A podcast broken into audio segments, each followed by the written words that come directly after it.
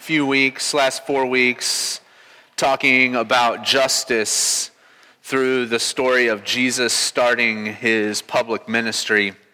And I just want to give you a brief recap of where we've been uh, and where we're going. So we've worked our way through Luke 3, where Jesus is baptized, and that led us into Luke 4 and a discussion about Jesus' time being tested in the wilderness uh, by Satan. And after that, of course, he starts preaching in Galilee. He nearly gets killed by some people in his hometown, and that's not the first and only time, by the way. Um, and then he starts healing people and, and calling out demons. And, and now we're at the tail end of chapter 4 going into chapter 5. And the question, for me at least, when I was preparing this was where do we go from here? And so the final message in this sermon series on the subject of justice is about Jesus calling his first disciples and his invitation to join him in the work. And so today we're going to be talking about those things, and then I have a story on the end that hopefully ties all of this together for us. And just a fair warning, I don't have a story at the beginning to kind of ease our way into this. We're going straight into the Bible. So um, we are in Luke chapter 4. And since I don't have slides today, I want to give you some page numbers for the Bibles that are there in front of you. We'll be on 728, 858, and 763. Cool? Oh, look at this. Is it working? Oh, give it up for Dylan. Come on, man. Yeah. So here. awesome. Uh, so here we go, guys. Uh, we're going to pick this story up, end of Luke, like I said, chapter 4. And uh, Luke 4.43 says this, I must proclaim the good news of the kingdom of God. Now, we can read this as Jesus submitting to God's plan.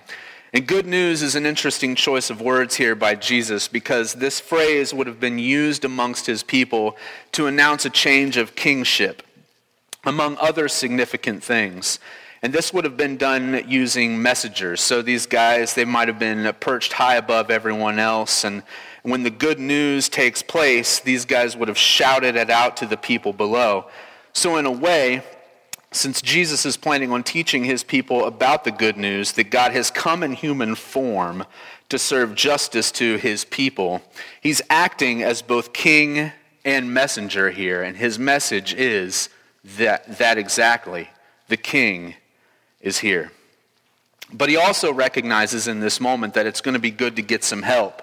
And his chosen instrument from doing, uh, for doing this comes in the form of recruiting 12 of his 12 disciples to learn from him as he teaches the ways of the kingdom of God. Now, Jesus intentionally calls 12 disciples together, and this is uh, symbolic of the 12 tribes of Israel. And you might have heard that these guys come from a variety of backgrounds. There's some fishermen, a tax collector who worked for the Romans, a rebel fighter who fought against the Roman government. There are outsiders and other enemies. And basically, what Jesus is doing here is he appoints 12 men from among his disciples who are different from each other. And I wondered a little bit why he might do this. And I think the best thing that I came up with is that this group of people needs to look like uh, who he is preaching to. So, this message of freeing the poor becomes uh, even more important when he starts calling these disciples together. So, he establishes a kingdom that's allowing people in who weren't previously part of the club. And again, this is intentional. And it's done in reference to what Luke records Jesus saying uh, in chapter 5, verse 32 which is this I have not come to call the righteous, but sinners to repentance. And for me, this echoes back to earlier in the book when Jesus talks about freeing the poor. He's not looking for perfection. As a matter of fact, the way I read it, it seems like he prefers the exact opposite. And I think we can see that in the recruitment of his disciple, uh, Simon, soon to be Peter. And I'm going to say Peter throughout the throughout the, this story, um, even though he's called Simon in this portion of the text. So here's a little background on Peter. Peter, along with his brother Andrew, is a fisherman. And I don't know if fishermen would have been perceived any differently back then than they are today. Um, independent, gruff, rough around the rough around the edges. Again, it's a respectable trade, but it's definitely a trade that would have been common among the peasant population because of the hard and dangerous work that it entails.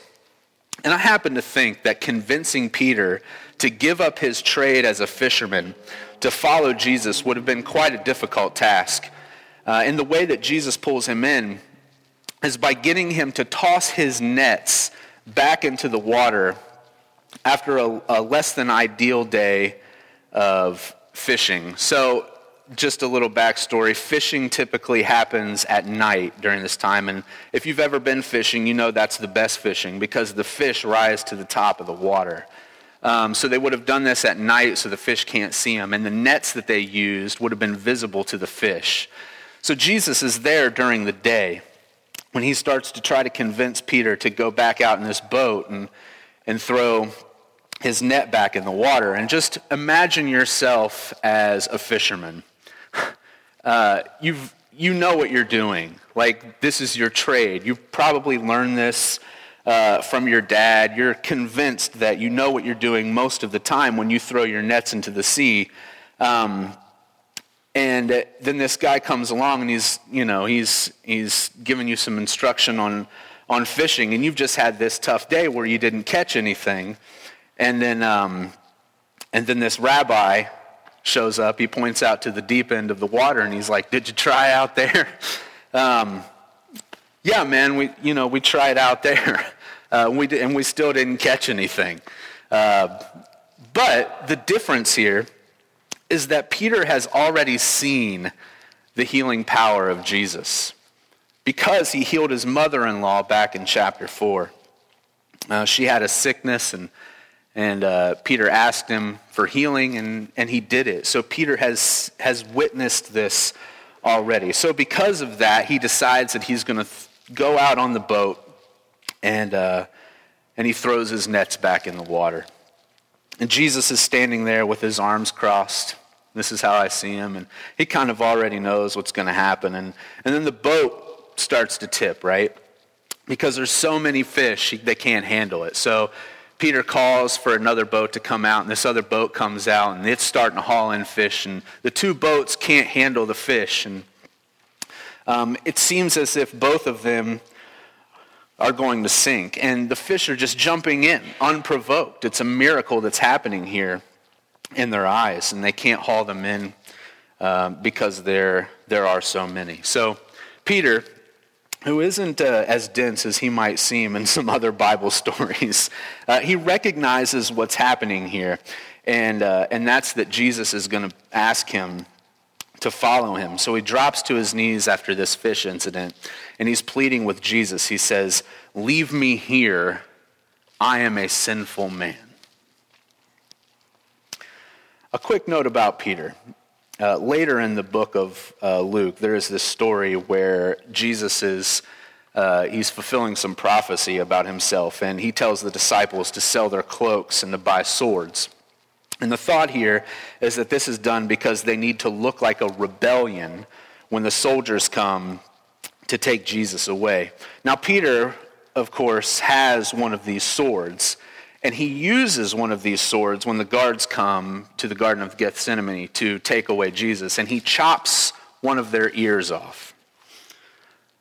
That's Peter. That's who we're talking about here. Um, and then, of course, like uh, Jesus heals that man and tells him to, to sheathe the sword, and this is part of the plan. But that's the type of exuberance that Peter chooses to lead with. So, back to the boat story. Um, standing by watching all of this are Peter's business partners, James and John. And these guys are fishermen, the same as Peter. And Peter's brother Andrew is there as well, uh, who is also among the disciples. And, and they're watching all of this. And the Bible says that as they're watching this, they were amazed when they saw it happen. And they understand what's going on here. Uh, they see a man with the power to control the forces of nature. So James and John decide to become Jesus' disciples as well. So get a load of these guys. Um, later, later in the Bible, they're known as the, uh, in, in, Luke chapter 9, actually, they're known as the sons of thunder. And here's why. Uh, the disciples and Jesus have been doing some ministry, and they are about to embark on their journey to Jerusalem. So they send messengers ahead to announce that the party is coming through.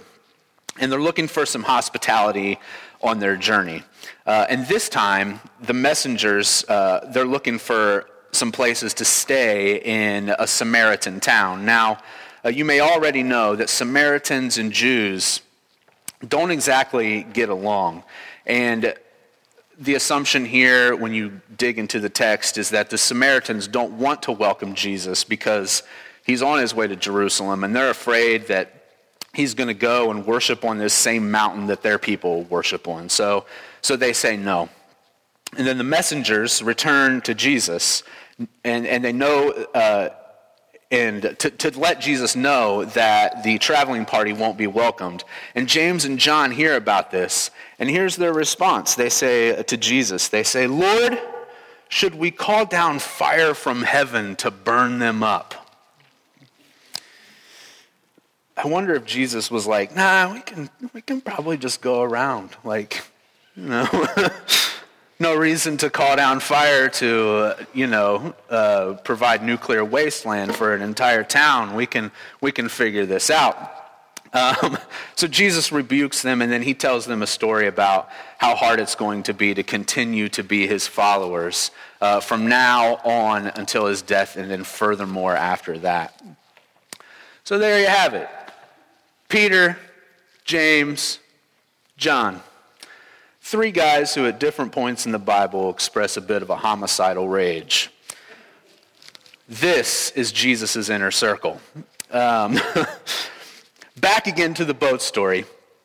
Peter's on his knees. And after seeing the miracle of the fish jumping in the nets, he calls himself a sinner and he asks for Jesus to leave him alone. Jesus tells him to get up because Peter is exactly the type of person Jesus is looking for. And he says to him this Don't be afraid.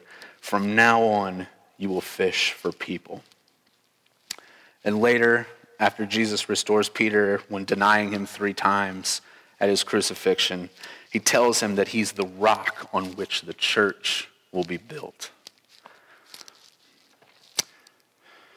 So, what I absolutely love about these stories and the calling of the disciples in general is that Jesus is recruiting people uh, he recently talked about in this synagogue experience in Nazareth when they ran him out of town and tried to throw him uh, over a cliff. Jesus talked about freedom for the poor, and the poor doesn't necessarily mean maternal, uh, materially poor, it means sinners too. Um, so Jesus is staying true to his calling to set the poor free by enlisting people who resemble those he is trying to reach.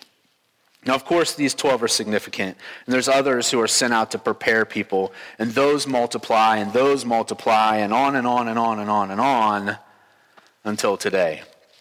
And I got into one of these like brain racking holes this week where I was like, all right, so Seth is connected to Russ, and Russ is connected to David, and David is connected to, to whoever, and whoever is connected to, to, who, to whoever. And, and I just got to wondering, like, if this was like an ancestry.com sort of thing, like, can we trace ourselves as disciples all the way back to one of these 12 and then to Jesus? And I was just like, eh, that would be hard work. but, but maybe, right? We are here because this started. Anyway, uh, this, this all happens uh, because later in the Bible, this, the disciples are charged with taking the message of Jesus to the world. And who better to do it than a bunch of ragamuffins, right? Um, this is it Matthew 28. Uh, a famous passage, it says, Therefore, go and make disciples of all nations baptizing them in the name of the Father, the Son, and the Holy Spirit, and teaching them to obey everything I have commanded you. And surely I am with you always to the very end of the age. So we can read that verse and think about these stories and what does it take to be a disciple? And what does it take to, to have these things, to believe in something, to have faith in Jesus, and then to express that outwardly in our lives? And I want to give you three points that I think can be very helpful uh, when thinking about these things and, and living out uh, uh, a, a, Christian life as people who, who are following Jesus. And the first thing is this I'm really going preacher style here today because I'm giving you three C's. The first one is conviction. For some of us, we go through a period of time when something happens in our lives that causes us to feel a certain way about things, or perhaps a certain group of people. A lot of times, this changes from negative to positive. And this happens in a variety of ways, right? So we witness an injustice, something happens to us in our youth, uh, there's a life changing event that sets our lives on a new trajectory. And when these things happen, I think that it can be fairly daunting task um, to, to really live in this moment. And it takes some time to process what we're going through. But on the other end of our convincing experiences, we decide to act in an attempt to bring justice into a situation. And from a Christian perspective, I think this story is best seen through the lens of the Apostle Paul and his conversion. So remember, Paul um, is this man who persecuted Christians and was keen to arrest them simply for following Jesus. And his life changes in Acts chapter 9 when Jesus interrupts this by blinding him and asking him why he's persecuting him and his followers. And of course, Saul, soon to be Paul, is uh, convicted of his wrongdoings. He decides to follow Jesus. And furthermore, he becomes the person to bring the message of Jesus and of God's kingdom being on earth to the Roman world. Conviction. The second thing is compassion. There are some among us who maybe we don't need a convicting experience uh, that creates this feeling of compassion for those who are uh, poor and in need of he- the healing power of Jesus. But all of us as believers are charged with the commandment from Jesus uh, to have compassion on those who need it. Um, I want to share this quote with you from Dietrich Bonhoeffer. It says this We must learn to regard people less in the light of what they do or omit to do, and more in the light of what they suffer. If you don't know who Bonhoeffer is, I highly suggest reading some of his stuff, and uh, the story of his life will really help that quote make sense to you. Um, it makes sense in this environment, but when you reflect it on his life and know the things that he did, um, he is a man with compassion and conviction, to be sure. We serve a compassionate God. We have been given a compassionate Savior, and we are called to be compassionate people. First, uh, First Peter 3, uh, verses 8 through 12 says this Finally, all of you, be like minded, be sympathetic, love one another, be compassionate and humble. Do not repay evil with evil or insult with insult. On the contrary, repay evil with blessing. Because to this you were called, so that you may inherit a blessing. For whoever would love life and see good days must keep their tongue from evil and their lips from deceitful speech. They must turn from evil and do good. They must seek peace and pursue it. For the eyes of the Lord are on the righteous, and his ears are attentive to their prayer. But the face of the Lord is against those who do evil. Conviction, compassion. The third C is commitment. And it's one thing to have conviction and compassion for a cause. It's another thing entirely to put the work in to make sure something is done about it. And the key thing that we should be committed to as believers, of course, is Jesus. And when we talk about Jesus and commitment, we should think about personal sacrifice and humility. And Jesus gives us a model to follow in John 13 when he washes his disciples' feet. And I'm going to read this whole story for us. This is uh, right at the beginning, verse 1. Before the Passover celebration, Jesus knew that his hour had come to leave this world and return to his Father. He had loved his disciples during his ministry on earth, and now he loved them to the very end. It was time for supper, and the devil had already prompted Judas, son of Simon Iscariot, to betray Jesus. Jesus knew that the Father had given him authority over everything and that he had come from God and would return to God. So he got up from the table, took off his robe, wrapped a towel around his waist, and poured water into a basin. Then he began to wash the disciples' feet, drying them with the towel he had around them. When Jesus came to Simon Peter, Peter said to him, Lord, are you going to wash my feet? Jesus replied, You don't understand what I'm doing, but someday you will. No, Peter protested, You will never, ever wash my feet. Jesus replied, Unless I wash you, you won't belong to me. Simon Peter exclaimed, Then wash my hands and head as well, Lord, not just my feet. Jesus replied, A person who has bathed all over does not need to wash, except for the feet, to be entirely clean and you disciples are clean, but not all of you, for Jesus knew who would betray him. That is what he meant when he said, Not all of you are clean. After washing their feet, he put on his robe and sat down and asked, Do you understand what I'm doing? You call me teacher and Lord, and you are right, because that's what I am. And since I, your Lord and teacher, have washed your feet, you ought to wash each other's feet. I have given you an example to follow. Do as I have done to you. I tell you the truth slaves are not greater than their master, nor is the messenger more important than the one who sends the message.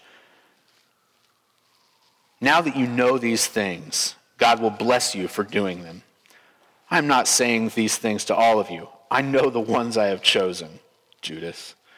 But this fulfills the scripture that says, The one who eats my food has turned against me. I tell you this beforehand so that when it happens, you will believe I am the Messiah. I tell you the truth. Anyone who, com- who welcomes my messenger is welcoming me, and anyone who welcomes me is welcoming the Father who sent me. In an act of humility, Jesus takes on a task that none of the disciples believe is meant for him when he dons a robe and washes feet. outside of the cross, man? Like, is there another act of humility of this significance? I don't know that there is. And the fact that he's like, I'm giving you this example so that you can follow this example, to put yourself under those I am trusting you to let this message be known. And I think that matters. I think it's significant. So, during my time as a student minister, I had the opportunity to be around some pretty cool teenagers. Um, and when you start serving people uh, during this time in their lives while they're growing up, figuring out who they are, asking hard questions about their faith and their existence, you really get a unique perspective on the world. And kids today are not like, you know, when some of us grew up in the 90s or in the 80s or even before then, right? Like they have access to more information these days, and they are ultimately, because of that, committed to causes for which they have passion at a pretty early age. I can't remember being like that, you know, passionate about much of anything in high school except like going to the parties on the weekend. Um, now, maybe that's not all kids, but it was certainly case with, uh, the case with the teenagers uh, I had the privilege to serve during this five year stretch I was at uh, the ministry previous to this one. And what I want to do is I want to tell you a story about these kids and how they leaned into their own convictions, compassion, and commitment.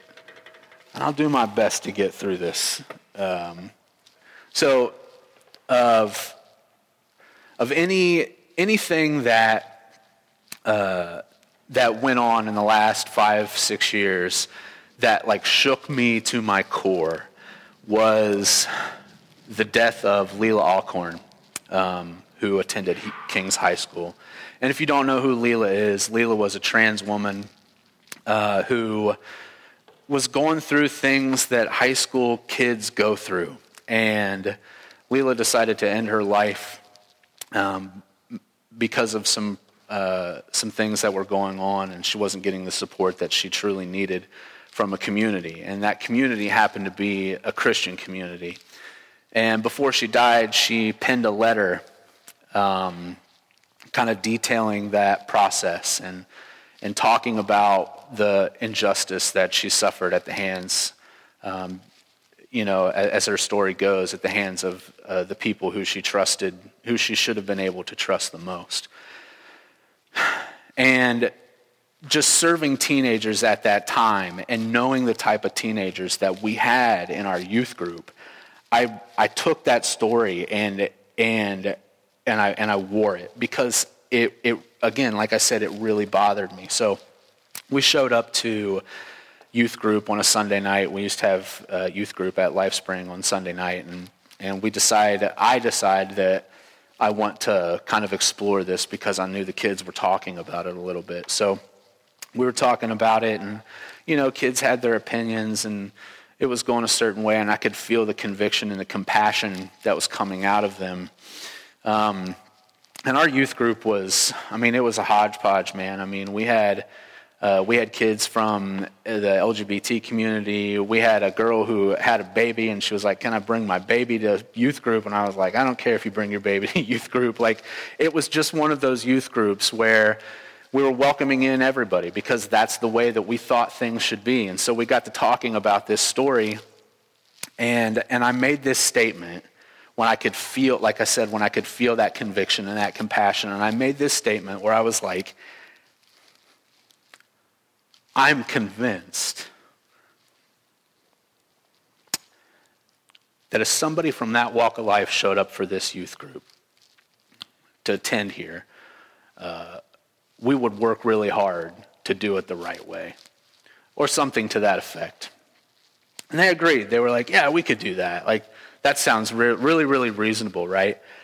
And then, um, and then I drove home that night and I got to thinking, like, what did I just say to, in front of these kids? Like, it was this, um, it felt like this really bold statement. And um, truth, truth told, like, I was like, God, did I act in arrogance? Like, am I too sure of myself? Like, you know, I, I, I said this thing and I believe it to be true, but am I Am I overreacting? Man, and wouldn't you know it? Three weeks later, a trans person shows up to our youth group. I was like, okay. so now we're in this, right? Now we're when we're trying to figure this out. We just had like this emotional experience in front of the youth group, and and this was this was happening now. So we'd been uh, praying for this person. I didn't know at the time but one of the girls in our youth group had sent me a text and she was like, Hey, can you pray for my friend? And I was like, Yeah, we'll pray for your friend. What's, what's going on? Well, she's just dealing with some tough things. I'm like, Okay. She's dealing with some tough things. Well, invite her to youth group. I don't know, I don't know what the, that we're there yet. And I was like, Well, okay, we'll, fi- we'll figure this out. So eventually, um, we met this person and, uh, and, uh, and and it was happening, right? So I'd made this claim and it was happening. And, and um, she made the decision to transition. And, and, I, and I knew the kids, man. I knew the kids. And, and they, were, uh, they were receptive and they, and they, they, they, welcomed, they welcomed him in, uh, named Spencer. They welcomed Spencer in and became part of the youth group. He would show up, he would read, he would ask questions. I mean, just, just the most in tune kid uh, that I'd ever that we'd ever had in youth group. So we, um, man, it was, you know, it was like this.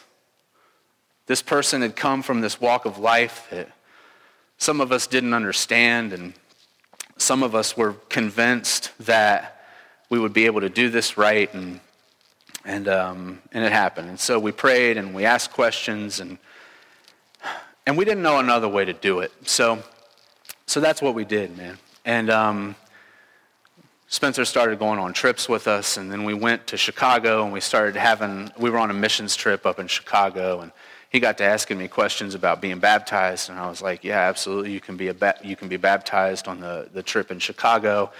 And then on one of our free days, we, we went out to Lake Michigan, and there was a thunderstorm in the background, and we got into Lake Michigan, and, and Spencer was baptized.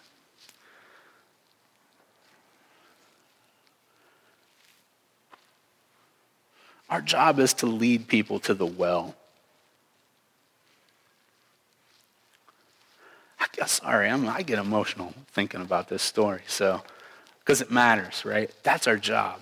Our job is to lead people to Jesus. That's the well from which we drink. That is our responsibility. And I'm committed to that, regardless what walk of life somebody comes from. And that's where I find the elements of justice. They're right here in front of us, man.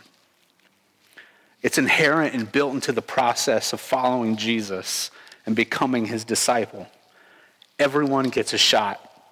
It's not an exclusive club. It's not meant for the conceited, the righteous, the elite, the people who hoard possessions and steal, the people who call others less than. No, it's for those who truly repent.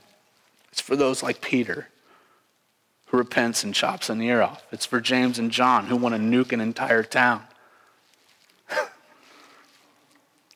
those people who acknowledge their brokenness, say the truth about who they are, and work every day on becoming better followers of Jesus. The satisfying thing for me when I think about stories like this is knowing that we are fallible, and because we're faithful, we get to see it work anyway. And that, I think, is the true power of justice. All right. That's enough of that.